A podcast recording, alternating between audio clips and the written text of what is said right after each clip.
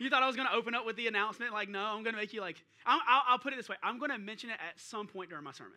All right, it'll be an illustration at some point during my sermon. I'll let you guys wonder when that's going to be. But hey, so this week we're starting off our new series, and really what we're looking at is we're looking at this idea of being formed. What does it look like to be formed by God? In Scripture, what we see a lot of times is we see this analogy of the potter and the clay. The potter and the clay, and that correlation is God's relationship to humanity, God's relationship to us. He's the potter, we're the clay. But to understand this analogy in depth, I want to take about 4 weeks and go through the process. Sam, can you hold this? It'll drive me crazy if it's in my pocket. Go through the process of forming clay. Go through the process of forming pottery. Go through the process of what it looks like for us to truly be clay and allow God to be the potter. So if you're familiar with any of this, you found it in Jeremiah chapter 18. If you have your Bibles, go ahead and turn there. Jeremiah chapter 18, verse 2 through 6. Some of y'all are like, where's the book of Jeremiah? Let me read it to you. Arise and go down to the potter's house, and there I will let you hear my word, says God. So I went down to the potter's house, and there he was working at his will. And the vessel he was making of clay was spoiled in the potter's hands, and he reworked another vessel, and it seemed good for the potter to do. The word of the Lord came to me, O house of Israel, can I not do with you as this potter has done, declares the Lord. Behold, like the clay in the potter's hands, so are you and my hands. Can we remember today that we are just clay in the potter's hands? Regardless of what life throws at us, we're just clay in the potter's hands. Regardless of what society says, we're still clay in the potter's hands. But how is clay prepared? Do I have any potters in the room? Anybody get on a wheel, spin some clay? Good, I'm glad. That way, if you're in overflow, don't run over here and tell me my analogy's wrong, all right? But nobody in here can correct me. I've been doing some research, and by research, I've been watching YouTube, right? Like, I'm basically a master potter now. But this is how clay is made. That analogy will make sense later in my sermon. But clay begins with dirt. I don't know if you know this or not, but North Carolina is actually home to some of the richest clay dirt in the nation. In fact, here's a fun fact. I Googled this. Google says this is true. Seagrove, North Carolina serves as the center of ceramics, not for North Carolina, but for the world. Y'all know where Seagrove, North Carolina is? Me neither. Some of y'all are like, I know there. I've been there. Never been there. But evidently, there's some cool ceramics there. There's some cool. But evidently, when you go to Seagrove, North Carolina, it's basically all these shops are basically pottery shops everywhere that you go. But from the ground, clay is dug, and then it's taken through this process of purification. So you have dirt. You have clay, you have the raw material, you maybe have some sticks and some rocks, but it's all dug out of the earth. And then water is added. Once water is added, I don't know if you knew this or not, but clay is actually lighter than dirt and the other raw material. So for a moment, the clay actually rises to the top and all the other material can be sifted away. Then the filtering process is used to remove any impurities from the clay. And then once the water is fully evaporated, what you have left is the clay material. But it can't be used just yet. There's another process called wedging. Does anybody know what wedging is? Not a wedgie, wedging. Thank you for laughing at my jokes. Comedy hour here, guys. But the raw clay must be wedged in order to become pliable. So to work with the clay, you have to wedge it. And the wedging process is a constant pressing and folding. It's a constant pressing and folding, pressing and folding. Does anybody else feel like they're living a life that they're constantly pressed and they're constantly folded? They're constantly pressed and they're constantly folded. When you started off, you were just dirt with some raw material and some clay, but then you were introduced to this guy named Jesus, and some water was added, and that was good. You got rid of most of the imperfections. Most of my wife's here. Hey, babe. I love you. She was feeding our daughter, so don't think she's late to church. God, I have squirrel moments, like seriously. But constant pressing and folding, pressing and folding. But when you were introduced to Jesus, the water was added. You got rid of the imperfections. That was the easy part. It's like, yeah, I'll follow Jesus. But then Jesus started pressing us, right? He started folding us. You know, God told you to take that career path, but it's more difficult than you thought it would be. You know, God told you to step away from that job that you had, but man, you thought the path was going to be a little easier. You know, God told you to start the business, but you thought that you would make a profit sooner than you did. You know that God told you to serve in kids ministry, but it's a little difficult to get up on Sunday mornings after you've worked a full week. You know that you've been told. You know that Scripture says to tithe 10%, but when you do, you feel like you're living paycheck to paycheck at the end of each month. You know that God has perfect timing, but you see, it seems like everything is difficult, and you're just in this waiting process. You feel like you're constantly folded and pressed and folded and pressed. It's the constant pressing and the constant folding. There's no doubt about it that the preparation for clay is actually a violent but tough process. The reality of it is, though, it's critical, because without the folding, without the pressing, without the wedging of clay, the clay can never be used to be formed. It will never be pliable enough to be formed. For so many, we never see our ultimate purpose because we don't trust the preparation process. We don't trust the folding. We don't trust the pressing. It's violent, but it's critical. The preparation process becomes too much for us to handle, so we never reach our full potential. We're introduced to Jesus, but we never let him form us into the life that we're meant to live. We start to question God. Anybody in the room question God? Thanks for one person. I do. I'll raise both hands. Wait, the pastor can question God? Yeah, I do it a lot. I've questioned God. God, why do the people that I feel like I pour the most into hurt me the most? God, why did you call us to buy the land that we did if you knew water was going to be difficult? God, you know we're out of space in the movie theater. Please provide another space. We got extra chairs in here this morning. Overflow is full. God, provide something. We question God. And in a sense, we refuse to fully submit to him. The more that we question God, the less we can submit. Now, hear me. It's okay to ask God questions. We're not called to question God. Wow. We can ask, God, what are you doing? God, what are you up to? God, show me the next step. You can ask the questions. God, are you sure you're right? God, I think I can handle this one on my own. You see the difference? It's okay to ask God questions. It's not okay to question God. I'm going to take this job anyway because God, you said you were going to provide. I know you told me not to take this job, but I'm going to take it because I'll make more money and I'll be able to provide for my family in a way that I don't know if you can. There's enough people that serve at this church. I don't think I need to serve. There's enough people in the kids ministry. There's enough people serving at youth. There's no room for me. God, they've got it under control. I don't need to serve. Maybe you said something like this. I feel like God's telling me to start a group, but if I start it, nobody's going to come anyway. So why would I even put myself out there like that? God, I don't think you're right on this one. Nobody's going to show up. Church, if we can understand that he is the potter and that we are ultimately the clay, not only will this series make sense, the rest of your life will make sense. God is the potter, and we are the clay. And Isaiah speaks to the dangers of the clay that doesn't fully submit to the potter. So Isaiah chapter 45, starting in verse 9, says this: "What sorrow awaits those who argue with their creator." I want to stop right there and be like, I don't want to argue because I don't want to know the sorrow. Does a clay pot argue with its maker? Does the clay dispute with the one who shapes it, saying, "Stop it, you're doing it wrong"? Does the pot exclaim, "How clumsy can you be?" And God says, "I am the one who made the earth and created the people to live on it. With my hands I stretched out the heavens. All the stars are at my command." Does the clay pot argue with its maker? To argue means to contend or to plead a cause. God, are you sure you got it right this time? I don't think you can use me that way. God, I don't feel like I can step into that ministry. Fill in your own blank. I can give you analogy after analogy. Y'all know what y'all dealing with.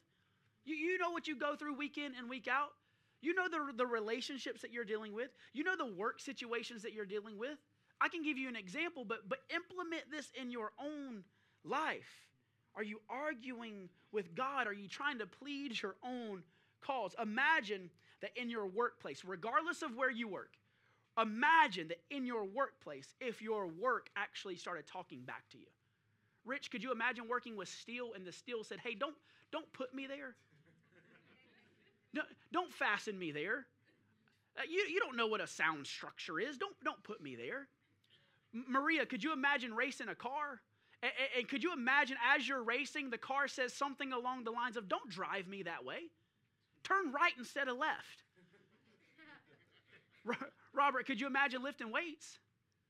And could you imagine the weight say, don't lift me that way. That's uncomfortable to put me above your head and squat me 7,000 times. Like, don't lift me that way. I feel like I need to publicly apologize to you for making you hold a staff for 30 minutes. Realize how hard that was. Could you imagine if you're a teacher? Some of you are like, that's a bad analogy because the kids talk back. Like, but no, imagine you're grading a paper, right? And the paper starts talking back, and the paper says something along the lines of, don't grade me that way. Maybe you work in logistics, and maybe the pallets start talking back, don't align me that way. Don't put me in that shipping container. Don't put me on that truck. It makes no sense, and it sounds beyond crazy, but that's what we do as clay in the potter's hands. Wow. We're the work. He's the worker. He's the potter. But for some reason, we start to talk back, God, don't send me that direction. God, I don't want to serve in that capacity. God, I don't want to take that job. God, I don't want to tell that person about you. God, I don't want to pray for that person. God, it's not who I am. I can't do that. It sounds crazy when I put the analogy to your work. Imagine being at Chick-fil-A and the Chick-fil-A sandwich says, don't put me together with 2 pickles and butter on the bun. Like, it doesn't make sense. But we do it in our life every single day when we argue with God. Church, in seasons of preparation, we can trust the vision of the potter because the potter always shapes with intentionality. Jeremiah chapter 1, verse 5, God says, I knew you before I formed you in your mother's womb. Before you were born, I set you apart and appointed you as a prophet to nations. God is speaking to Jeremiah and reminds him of the intentionality of his design. Master potters, regardless of the clay, always have a vision for the clay. Y'all, we're all different. You guys, we're all different. There's a lot of northerners in here. We're all different. We're all different clay. But God has a vision and a purpose for each and every single one of us. Does the pot exclaim, how clumsy can you be? It shouldn't, but sometimes we do. Church, in seasons of preparation, we can trust the skill of the potter. We can trust the skill of Jesus. We can trust the skill of Scripture. We can trust what this word says. We can trust the direction that he's given us, but for some reason, we've become self-identified experts because we read blogs, read books, and watch YouTube videos. So we say something along the lines of, I'm an expert in nutrition because I watched a YouTube video on nutrition. I'm an expert in lifting because, you know, I watched a video on how to do CrossFit, but I've never done CrossFit a day in my life, but I watched a video. I think I'm dying here. Can we get a mic for me? Robert, could you imagine that if someone said something along the lines of, hey, I've never done CrossFit before, but I watched a couple videos. I'm sure I can do everything. I'm sure I can do every movement and everything that you can do. It's crazy, but that's how we've become in life. That's what we've done sometimes when we've said something along the lines of, I watched the video, so I know how to do it. Colossians chapter 2, verse 8 says this, don't let anyone capture you with empty philosophies and high-sounding nonsense. Sounds like the news and social media that come from human thinking and from the spiritual powers of this world rather than from Christ. Verse 9, for in Christ lives all the fullness of God in the human body, So you also are complete through your union with Christ, who is the head over every ruler and authority. Church, Jesus isn't a supplement to your life. He is the lead of your life. Jesus isn't something that you just add to your life to make you feel better about yourself. He should be the one leading your life.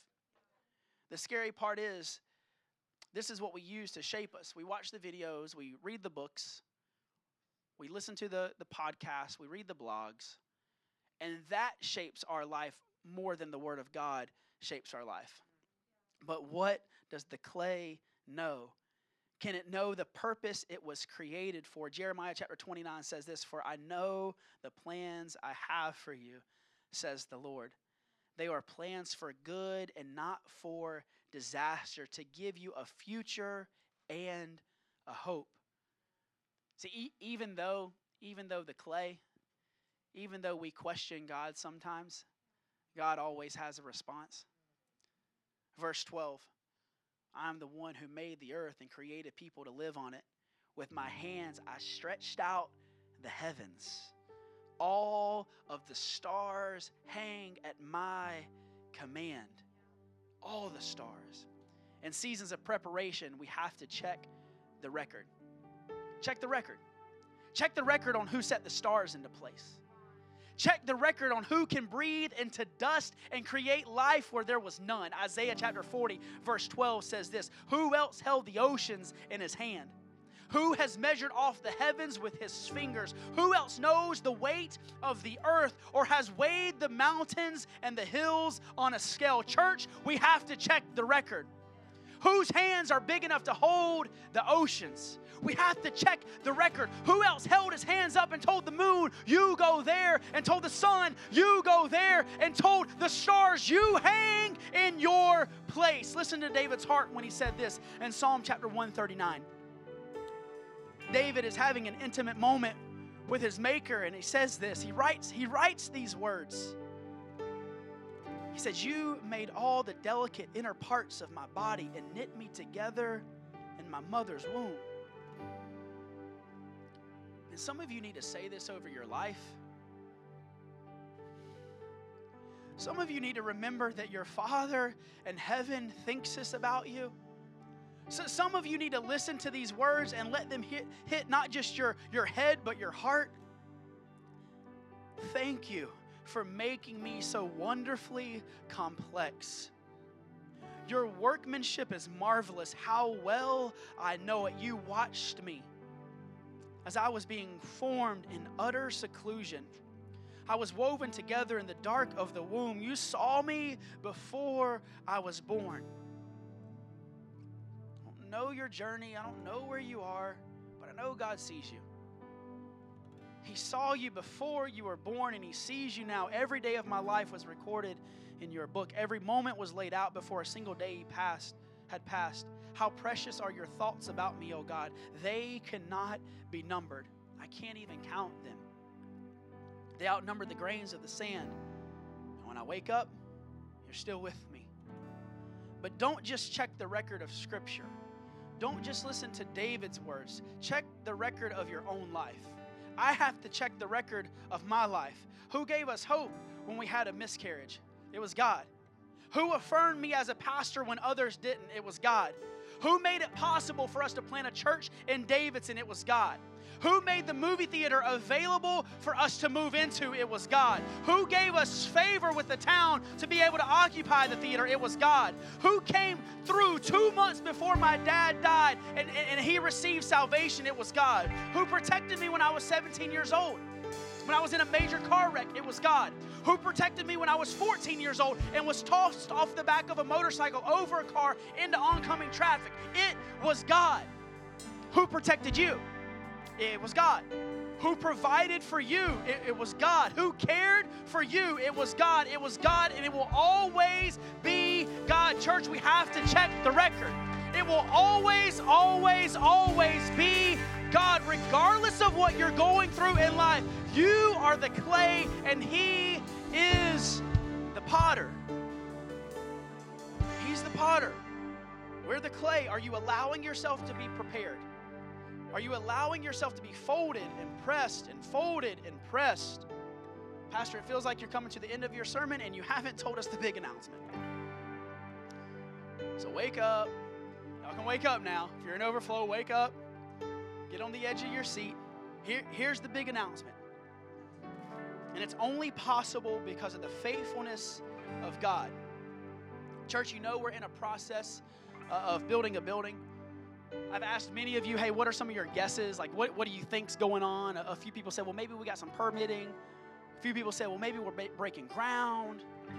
You know, maybe we're adding another service to the movie theater. There's a lot of things that people have actually come up with. We're building a building. We're still building a building. But you know that we're absolutely out of space. You can look around the room and tell that we're absolutely out of space. Statistics say that if an auditorium is at 80% capacity when a new person walks in the door, then they're more than likely not going to return for a second service. Chaz, you and your family are crazy. You came back. Right? More than likely, they're not going to come back because they feel like, statistics and psychology says they feel like they're not welcome. They feel like there's not a space for them. We will never be a church where someone walks in the door and they don't feel like there's a space for them. That's why we do what we do. We're outgrowing our kids' space. All the kids are coming in. Y'all ever been to one of those theaters? Some of y'all served in there. There's 14 kids under the age of 4 running around. Like, pray for my salvation. It's all good problems. We're saying, thank you, Jesus. Thank you, Jesus. Will you provide? Thank you, Jesus. Will you provide? So here's the big announcement.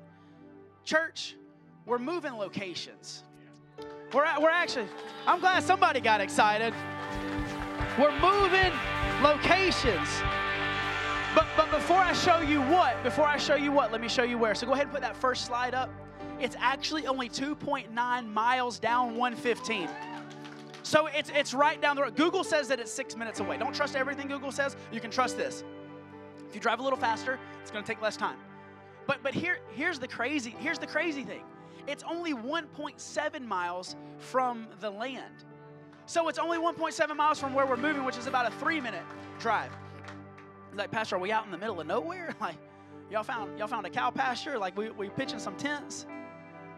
No, go ahead and put that picture of the school up. We're actually partnering with Liberty Preparatory Christian Academy. So, church, this is going to be, come on, Sam. I'm glad somebody got excited. Somebody's excited, but it's not because of what we've done. It's all because of what God has done. Go ahead and go to that next slide. This is going to be our new auditorium space. Everybody in overflow said amen and amen, because we're going to be under one roof, under one room. So we're actually going to be able to fit up to 250 chairs in this room. So we're going to be able to grow, church. We're going to be able to continue to grow. Go ahead and go to the next slide. This is going to be our new lobby space. So we have some lobby space that we get to meet in. We don't have to rush out. We get to hang out. This next slide is my favorite slide. Go ahead and put it up. This is our new space for our kids. Our kids get to play on the playground. They have a full gym that they're going to be able to run around in. Everybody that's serving in kids, like, praise God. And then they're like, oh, Lord, that means there's going to be more kids. We need more. We need more. We need more multipliers. It's all because of God. Church, the pressing is worth it. The preparation is worth it. The folding and the pressing and the folding and the pressing. We've been in this movie theater for 4 years. It's been a blessing. We've stewarded it well. We've grown to a capacity. I talked to Curtis Fain. He's the one that, part owner in the movie theater, is the one that lets us come in here. And I was thinking, oh, Lord, he's going to be upset. First thing out of his mouth, praise God. The purpose of you going into that movie theater was to outgrow the movie theater. Praise God. So, church, this is where we're moving, but a few things need to happen. Let me tell you the time frame first. y'all know I like to push the envelope a little bit. Where is? I don't think he's in here. All gas, no brakes. All gas, no brake. We have this. Yeah. Luke Watts. Luke Watts, his thing is gas pedal's on the right. Gas is on the right. We don't want to know where the brakes are. Brakes are for quitters. That's what I was waiting for. I was looking for you, actually. Brakes are for quitters. All gas, no brakes. Gas is on the right. Church, we're moving into this location in 2 Sundays. 2 Sundays. Y'all are like, yeah. What does that mean for me? Like, what you about to ask? I got two things that need to happen. Let me go through this. So we're moving by faith, but here's what needs to happen. We need to raise $50,000 by the end of August to be able to pay for the rest of the year's rent for the new facility and to get us about halfway through next year. Pastor, why do we need to do that? We need to do that so we can keep the same timeline and the same schedule for our building. We're still building. We're still moving. We're still going to be, because we're going to outgrow the school, amen? We're going to utilize the school. We're going to outgrow the school. This will allow us to pay for the rent. Let me be clear. This is above and beyond your tithe and your kingdom builders. Y'all, I don't talk about money a lot, but when I do, this is what I tell you. Don't do the math. Do your part.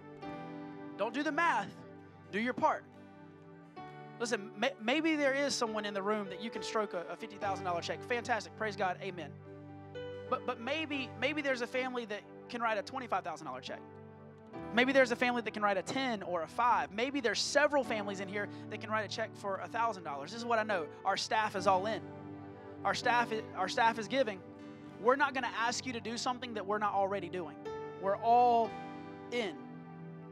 This is making an investment into the kingdom. So let me tell you the how. Let me tell you how. You text multiply Lake Norman, all one word, to 77977. 77977. And then you select Lake Norman as your location. You type in whatever amount that you want to give. This is my heart. Hear my heart for a second. What I really want to happen is I want 100% participation. I don't care if it's $1. I just want 100% participation. And in the memo, you type new move. In the memo, you type new move, so it'll go direct. These funds aren't for anything else but the rent for the building and moving into that new space. There's some preparation that we need to do. We're going to be sending an email out about this as well. The second thing is this. We got some legwork to do, all right? You're like, 2 weeks. Everybody said, oh, yeah, praise God, amen. That means I need your feet and your hands. So this is what next week looks like. Don't show up all nice and pretty, all right? Don't show up in your iron shirts and in your collars, and don't show up in your nice pants and your nice shoes. Show up in some basketball shorts and a T-shirt, all right? If you burn, wear some sunscreen, all right? Listen, sometimes God calls us to tarry at the altar. Sometimes God calls us to pray. Sometimes God calls us to sit in his presence. But what I know about God is sometimes he calls us to get off our tail and to work. Sometimes he calls us to put our hands and our feet to work. And so I've labeled this our active service. Pastor, I've never heard of an active service. I've made it up just now. But amen. Our active service looks like this. Honestly, we're going to come and we're going to have I'm going to preach. We're going to have worship. We're going to do a service. But then right after that, man, we're going to pack everything up in the cars. We're going to pack everything up in vans and trucks. And we're going to caravan to the new facility. And then we're going to unload. And more importantly, we're going to begin to pray over our new facility. We are a church that will always, always, always pray first. Amen. So we'll move everything in, and then on the 18th, July the 18th, we'll have our first service at Lake Norman Prep. I'm excited. Church, I'll close with this.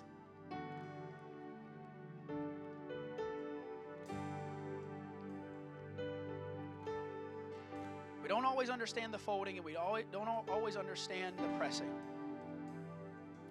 But we have to trust that God's plan is good. We have to trust that we serve a good Father. In the folding and in the pressing, for 4 years we've been folded and we've been pressed. But this is what I know. Just because we're moving into a new facility doesn't mean that the folding and the pressing stops. It means that it'll probably intensify. It means that God will stretch us further than he's ever stretched us before. It means that he will pour into us more than he's ever poured into us before. We can sing about revival.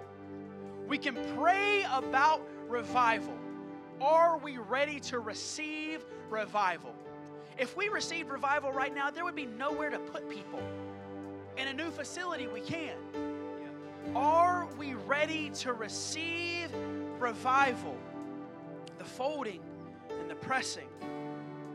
God, we give it all to you. We have done nothing. God, I didn't do anything. I just took a step of faith.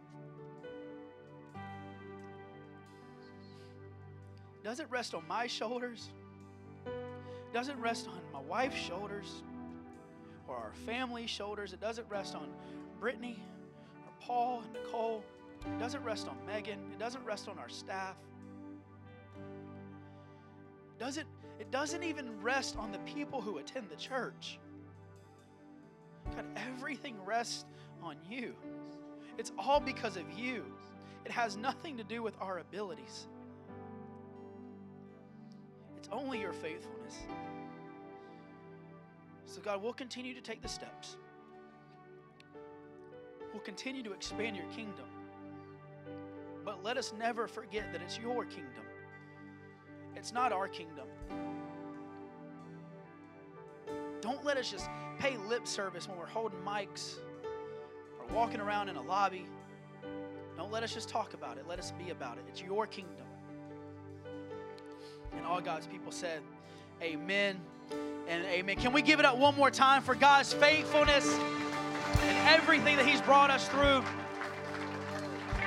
Hey, at the end of service, we're going to step back into worship for a couple minutes, but at the end of service, I'm going to be in the lobby available to answer any questions that you might have before the move. Let's step into worship.